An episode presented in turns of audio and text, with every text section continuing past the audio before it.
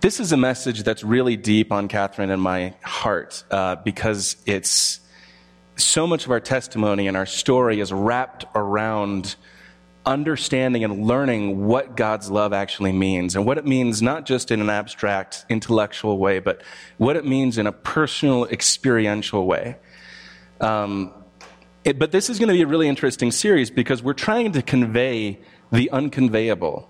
Love is something that, that deepens and grows, and over time, you know, our understanding of it gets so much different. I mean, how does a, a teenager explain love to a toddler?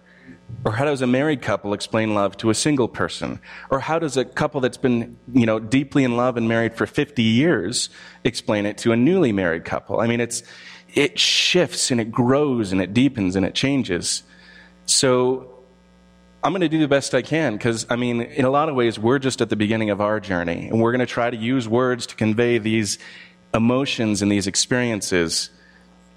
But the hope in this series is to help you rethink some of the assumptions that you might have made about God's love for us. To hopefully increase your hunger and your desire to experience God's love, and to share some of the stories and the tools that have helped us over the years. So everything goes back to how we start the story. And how the story begins influences everything else that happens after that. So, the story many of us have been told goes something like this God was bored, or he had too much love and no one to give it to, or he wanted another way to express his glory. So, he created the world and put two naked people on it next to a sinful knowledge tree. knowing that they would eat from it and be condemned. But he had the plan in place so that even though we'd been found guilty, Jesus would become one of us, essentially becoming a totem for the human race, representing our fallen state, dying, taking the full wrath and punishment of God on himself so that we could be found innocent in the court and be set free. That's the story that, that I think has been typically told about God. And the emphasis on the story has, has often been on that courtroom drama I don't know if any of you guys are into like the courtroom TV shows. Catherine and I, we, we watch one. It's funny, there's barely any courtroom in it, but it's called Suits. And we just, we love like the, the witty banter and the intellectual and the arguments and who's wrong and who's right. And we've turned the story of God into this, this courtroom drama. We're on the stand, and God the judge is about to pronounce us guilty when Jesus stands up and says, I volunteer as tribute and he takes a little Hunger Games reference there. I was wondering if anybody would catch that. And he takes the judgment, and we go free. Now, I'm not saying that this story can't be told that way, and I'm not saying that that's not true. But that version is centered and fixated on one thing the problem, sin. It's fixated on the issue, and God resolved the issue. So, what happens next? My question is once we are let off and we leave the courtroom, what comes next? And where did Jesus go?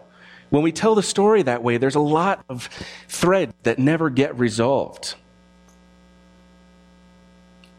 So much of our spirituality has been built around the concept of how terrible we are.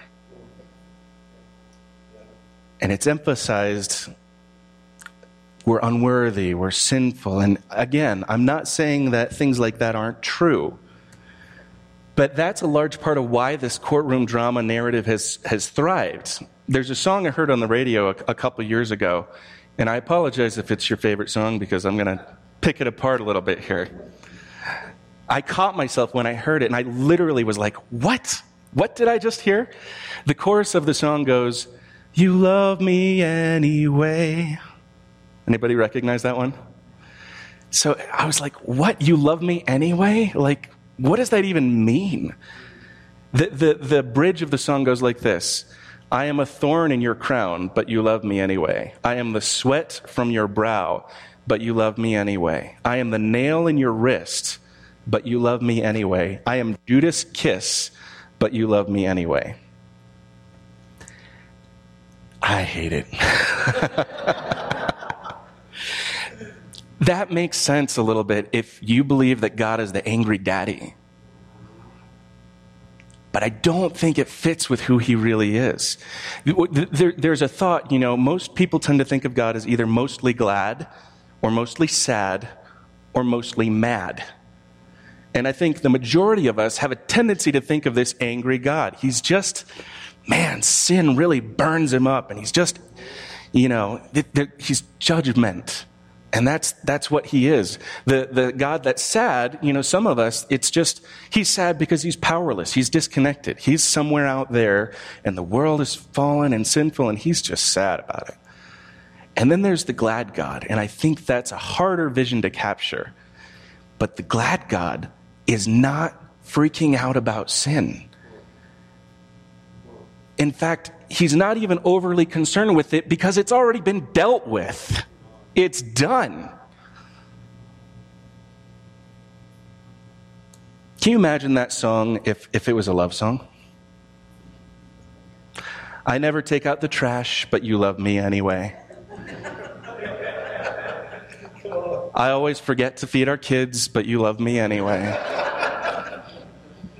I finished our favorite Netflix show without you, but you love me anyway. Think about that. Like, how would that work in a romantic relationship? Oh, I'm so terrible, but you love me anyway. Is that a healthy relationship? That's it's it's not right. Here's the thing. A friend of mine likes to say, and, and I love this this phrase. He says, the war of the ages is over the affections of the human heart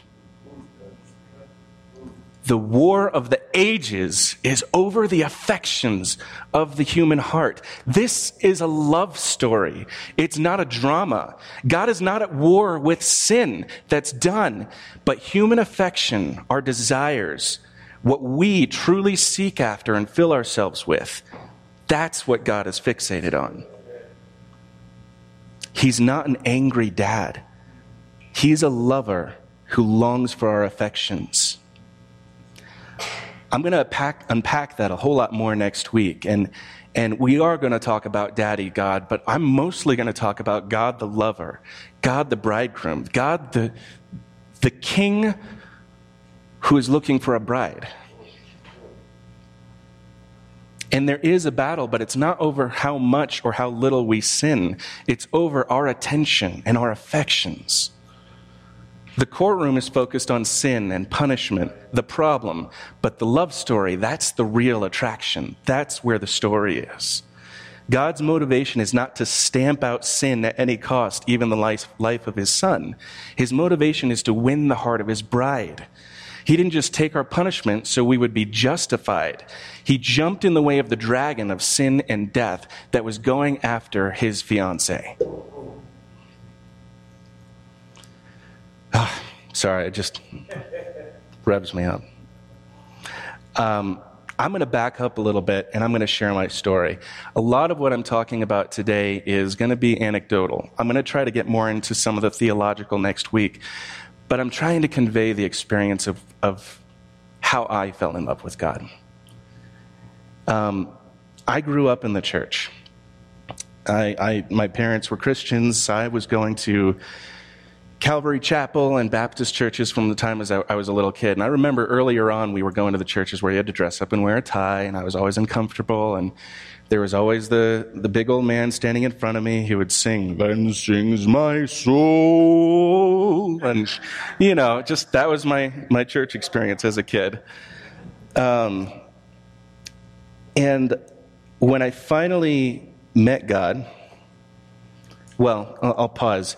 I, I was four years old when I saw a puppet show. And I remember vividly, I remember the room, I, rem- I don't remember the exact puppets, but I remember seeing the puppet show, and I went home by myself, convinced that I had sin, and convinced that only God could get rid of it. And I, by myself, I went into my parents' bedroom. I don't know why I went there, I just did. And on their bed, on their big yellow floral bedspread, I laid down and I just asked God to forgive me. And I, it's vivid because I remember something happening, but I don't know what. And, and what came after that was interesting because after that, you know, I, I, I, prayed the same prayer every night Dear God, thank you for this day. Help me have a good day tomorrow and sleep good tonight. That was it. Pray the same prayer every night. And I hit these points where I'm like, man, I wonder if he gets tired of hearing that. But I just kept doing it because it's what I knew. But my relationship with God as I grew was essentially okay, I passed my litmus, my litmus test. I prayed my prayer. Now I'm just going to live however I want until I go sit on my little cloud someday. And that was what I knew of God. That's what I'd been told of God. But I still felt terrible about myself. I didn't, I didn't need a song to tell me I wasn't great. I got baptized like two or three times. And I probably went up for like five or six altar calls for salvation. I'm not even kidding. I knew something was missing. I was living as a man set free, but I didn't have a vision. I didn't know what to do next. So, in my story, everything changed when my dad sat us down. I was about 16, and he brought the kids, you know, together with, with my mom and said, "We feel like God has a position for us in Michigan." And we lived in Florida at the time. And he's like, "We feel like we're supposed to move." And I'd grown up, same friends, same family, same church, same everything my whole life. And I like consistency. That's kind of my nature. But as soon as he said that, something kicked in my spirit and said, Yeah, this is good. This is an adventure that you want to go on. And I told him that. And I said, We need to go. This is what we're supposed to do. So we moved to Michigan. And for the first time, I, I experienced something different. People who had a relationship with God that I didn't understand. My, my youth group that I went to, actually, my very first night there, a friend came over and he invited me to a 12 hour prayer meeting. So he was like, Hey, you want to come spend the night? Sure. Oh, by the way, we're going to church at 7 and we're going to be there till 7 a.m. So I went, and it was one of the most incredible experiences I've ever had because I started to see what passion looks like and I didn't know where it came from yet, but I started to see what it looked like. And to see it in people my own age, not just in, in people I couldn't relate to. And we had prayer meetings at our school three mornings a week.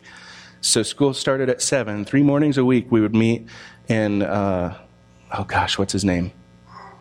I can't remember his name. But we met in, in one of the teachers' rooms three mornings a week, 6 a.m and they would do worship or they would have like you know sometimes he would share something but most of the time it was just prayer it was just prayer and there was a girl who would the first time i came i was a little late and they're worshiping and they're singing songs and, and there's a screen and the words and in the back corner there's a girl on her knees head down bawling just crying and i hear her praying for the lost i hear her praying for specific friends that she knows that don't know God.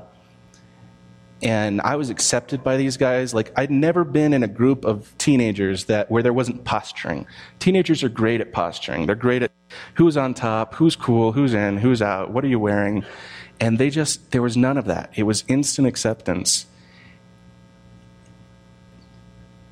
And I got rocked by that passion because they talked about God like he was a real person. And I don't think that I'd ever really thought about him that way.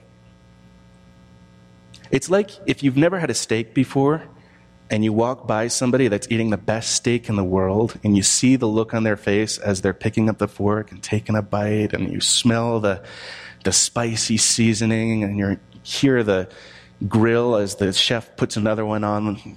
Does that make you hungry at all? that's what it was. Like, seeing their passion and i didn't know i didn't understand why. That was the hardest thing for me. I, why? Why do you care so much? But they did and it flamed something in me. When um, when my dad told us about moving to michigan i felt something and i know it was god. It wasn't in words but the first time I heard him in words, a group of our youth group were going to a conference actually here in Colorado Springs. And We got in the van and we uh, stayed overnight actually in Glen Eyrie.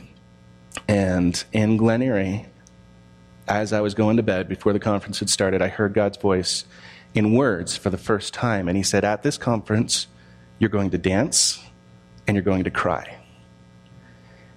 And I was a people person, but I was like, I want to look cool. I don't dance. I'd never danced. I'd go to dances and not dance. and I hadn't cried in years. I, I had kind of grown hard and cold. So, but I was like, wow. First of all, hearing that, I was like, wait a minute, you're there? Like, you see me? Knowing God sees you, just, man, it messes you up. And it started shifting things. So I'm like, okay, sure.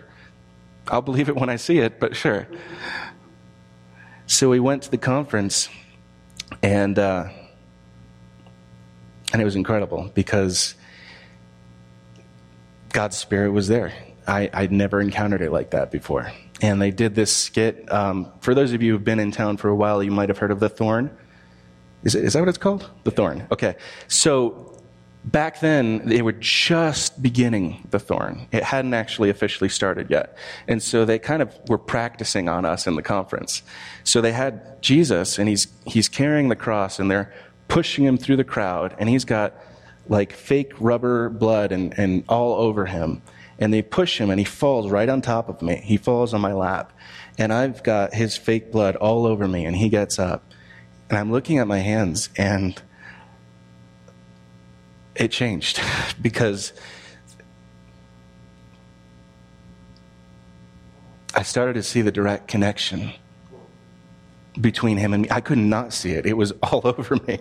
And yeah, it's this, I'm feeling this little rubbery stuff. I mean, you know, but still, just, you know, they went through these worship songs and, and there was one about just God seeing our heart and loving our heart. And it just messed with me. And all of a sudden, as we were worshiping, specific sins, specific things that I had done started coming to my mind things where I'd been prideful and, and said something or judgmental or lustful or whatever it was. Like, and I could see specific moments. I could see an overweight girl that I judged and, and thought she was ugly. And I just, gross things in my heart were all coming together. And it was like God was just pulling this pile of grossness and just putting it in my hands. And the, the emotion was incredible in me. And I actually had to pray. I was like, God, please let me cry. Let me cry because I, I can't just contain this. And so I cried and I bawled and I shook and I cried so hard. I literally, I was like, I'm probably going to crack a rib, but I don't care. I'm going to, like, I actually thought that was going to happen. And I just was just bawling. And I, I, I could feel his hands then come underneath mine. And I felt him tug on that mass of stuff, like he wanted to take it away. And I, I said, God, how can I accept this gift you want to give me? How can I possibly accept this gift? And I heard his voice again, and this time it was like thunder, crystal clear. Have never heard it more clearly than that day. And I, as odd as it may sound, I actually felt God shrug and go, It's too late. You're already mine.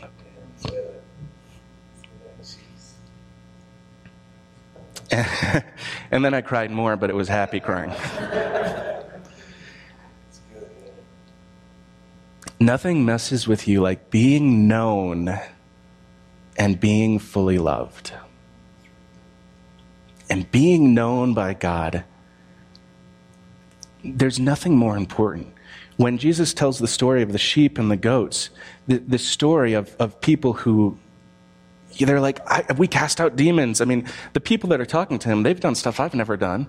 They're like, we healed people. We did all these miracles. We preached in your name. And he says, depart from me because I never knew you.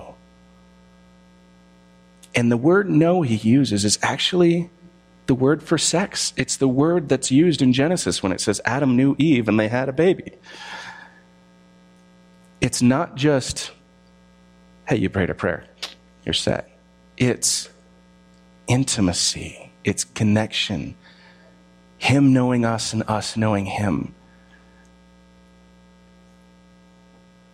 When I was being wiped out by God in, the, in that situation, it reminded me of um, a story in Luke 7. And there's a. Sorry, I'm in Matthew 7.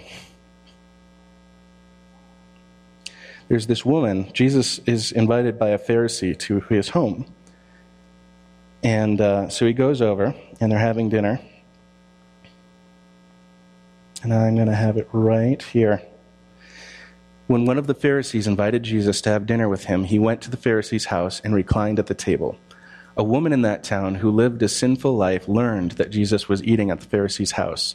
So she came there with an alabaster jar of perfume.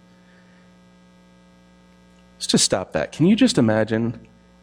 Hey, Jesus is at this Pharisee's house. She interrupts their private dinner and just walks in. Think about that. That's boldness. As she stood behind him at his feet, weeping, she began to wet his feet with her tears. Then she wiped them with her hair, kissed them, and poured perfume on them. When the Pharisee who had invited him saw this, he said to himself, If this man were a prophet, he would know who is touching him and what kind of woman she is, that she is a sinner. Jesus answered him. I love that too because it says, This man said to himself, which really means this man thought. And Jesus answered him Simon, I have something to tell you. Tell me, teacher, he says. Very receptive, I'm sure. Two people owed money to a certain moneylender. One owed him 500 denarii and the other 50. Neither of them had the money to pay him back, so he forgave the debts of both.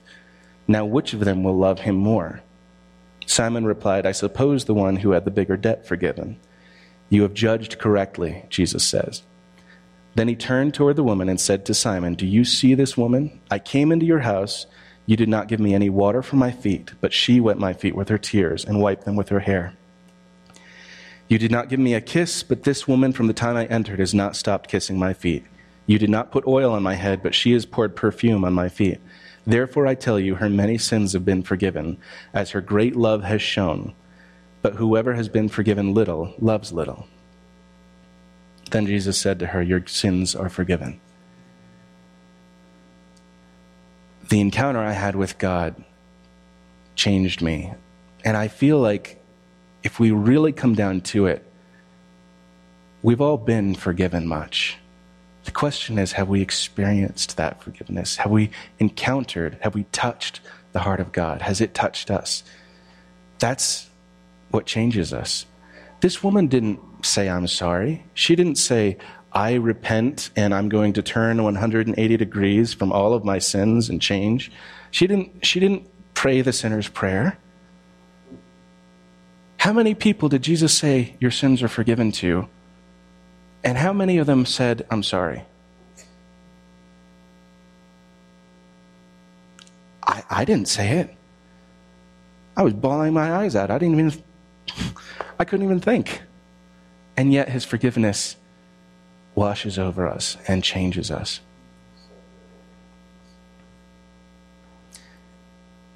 He didn't love me anyway. He loved me because he looked at me and he saw beauty. He loved me and he saw that messy pile and he knew that it wasn't me. It didn't belong to me. It wasn't supposed to be there. That was the mud clinging to the diamond. That's why David can proclaim, I'm the apple of his eye in Psalm 17. That's why John in his book calls himself the disciple God loved, the disciple Jesus loved. That became his identity. Catching a glimpse of how God sees us is what will give us the courage and the presumption to interrupt him in the middle of a private dinner to wash his feet with our tears. Condemnation and shame and judgment and guilt will never draw us to that place of reckless, abandoned love. God sees us and He knows us. As I grew in my relationship with God, like I, I had some incredible, I learned and did and just had incredible moments with Him, and, and He spoke a lot, and there were cool things. But life gets busy, and you're in high school, and so I hit I hit this period where I was just not really seeking him very much. I kind of got busy and I was doing my own thing. and I was driving my dad's car, filled it up with gas, and I drove off, and I had left the gas cap on the car. I drove off with it. And I'm freaking out. I mean, it's not a big deal. Now I know that, but at the moment I was like, "Oh my gosh, my dad's to kill me. Where's the gas cap?" So I, uh, it's this is about 10 p.m. It's pitch black. We're in Michigan. Trees are covering all of the roads. Literally, I couldn't see anything. So I'm driving down the road, and uh, I go up another, and I go all over, and I can't find it. So I'm heading back home, and I hear God say, "Pull over."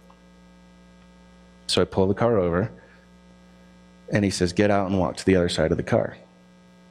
So I got out, and again, I, I, held my hand in front of my face on the other hand, side of the car. It was pitch black, see nothing. And he said, Put your hand down on the ground. So I reached down on the ground, and in the middle of my hand is the gas cap. You can't make this stuff up. I picked it up, and I'm like blown away. I'm like, Did you just do that? Like, wow. And I heard him say, even when you're not really spending time and thinking about me, I am focused on every part of your life. He sees us, He knows us. Even when we aren't paying attention and don't really care.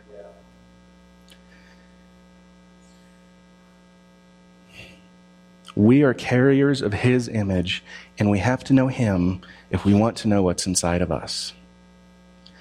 So, I want to get practical with this because this is it's so abstract. I want to get practical with it. So so here's some tips and some thoughts for knowing him. When we come to prayer, we typically bring an abundance of words. But gaining more of God is actually an exercise of subtraction. Less of me, more of him. We have to let ourselves become a quiet pond that when that drop of water falls, we'll actually hear it. Because God's, He won't shout over a crowd. He is still a king, and His words are too important to just be lost in the noise, which means we have to set aside time. There's a limit to how much of Him we can experience just in the course of normal life. And as important as learning that lesson is, we have to set aside time. We have to become a quiet pond and let that drop fall and hear what he's saying. When we came back from the race, um, the world race, my wife and I did uh, 11 months of missions. We traveled around the world. We did 11 countries, so we were a month in each country. And when we came back home after all of that time, um, we went to a restaurant and I couldn't finish a meal. And that's like the first time in my life. I'm like finishing my meal and eating other people's usually. But I couldn't finish a meal. My stomach had shrunk our hearts are similar. Hearts expand and contract. How much room for what we can experience and what God can fill us with? It can change. So, if we practice the less of me mentality and we learn silence before God and we focus our prayers toward Him instead of toward our problems, that is where we're going to start to hear His heart and be changed by it. So here's my encouragement take your burdens, take your sin, take your struggles, your fears, your concerns, and get that just messy pile and just bring it before Him. And don't pick for Him which one to start with. Hold it in your hands, spiritually, and wait. And let Him pick where He wants to start. Because you're going to find a lot of times He's going to pick something that you didn't expect a long time ago, I had this this picture, um, and I wrote it down. But it was a it was, I, I say picture. I don't want to call it a vision. Maybe it was a vision, it, but it was vivid, and it was of Jesus walking around my heart, and my, it was as if my heart was a house. So he's walking through this house, and it is a mess. It is a wreck. There's piles of things everywhere, and the closet's messy, and so like he's walking through it, and I'm like trying to pick things up and I'm like trying to fix the closet and I'm like, hold on, hold on, hold on, because I'm trying to put it all together. But he's walking through with no judgment. He's not even looking at the piles, he's just enjoying being there. And he finds something, and essentially something that represents a dream of mine. And he picks it up and looks at it. and then looks at me like, hmm, what are we going to do with this? He didn't pay any attention to the mess. I'm like, a part of me is, it's, it's almost anticlimactic because you would expect, yeah, you got to clean this, and yeah, we're going to work on that next. But he picked up a dream and looked at that without judgment. I think we need to give God a chance to do that with our hearts. We're so concerned sometimes with, well, what if he sees this and what if he sees that? He already seen. He's walk, he's walk, he's he's familiar with the paths of your heart. And he's not afraid of it. He's in love with it, actually. So I'm going to pause with one, one last thought that, that has impacted me and how I pursue and why I pursue. I pursue because because of what I've learned that he sees in me. And I look at other people in the Bible that have pursued and other great, you know, spiritual warriors and, and, and people that have just got these amazing stories. And I look at them, and since I encountered God um, as a teenager, I look at those people now, and now I say, I can have what you have. I could have more. There's no limit, there's no intimacy boundary. There's no limit to how close we can be to God. There's no limit to the encounters and the experiences and the, the words, the visions, the miracles. I don't know. I am not going to box him in. All I know is I'm in love with him. I want him. He's in love with me. And man, if I can be closer than Paul, I'm going to try to be closer than Paul. If I can be closer than David, I'm going to try to be closer than David. And it's not about competition, it's about, man, this is my story and it's possible. There's nothing that says it's not possible. So I'm going to pursue that. Because the closer I am to Him, the more me I become. So I hope that's just beginning to convey this topic, this idea. We're going to dig in more over the next few weeks. Um, but let's pray. God, thank you that you you've captured us. Hmm. Actually, Haley, would you mind playing? God, thank you that you've captured us, that you love us, that sin is not a problem for you, that you will push everything out of your way that hinders your bride. God, just ask that you would show us what it means to be loved by you. Show us how you see us. God, for anybody that's never had a revelation of what you see when you look at them, God, I pray that you would bring that forth now, God. God, I ask that as they take time with you,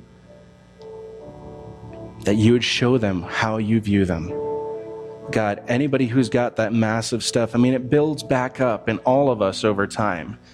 I just ask that you would help pull that away, tug on those things, and give us the courage to release them into your hands. God, I pray that you would expand our hearts, make more of you, make room for you. God, we want to know you. We want to make you the center point, the keystone. God, I pray that, that you would speak, that hearts would hear words from your mouth.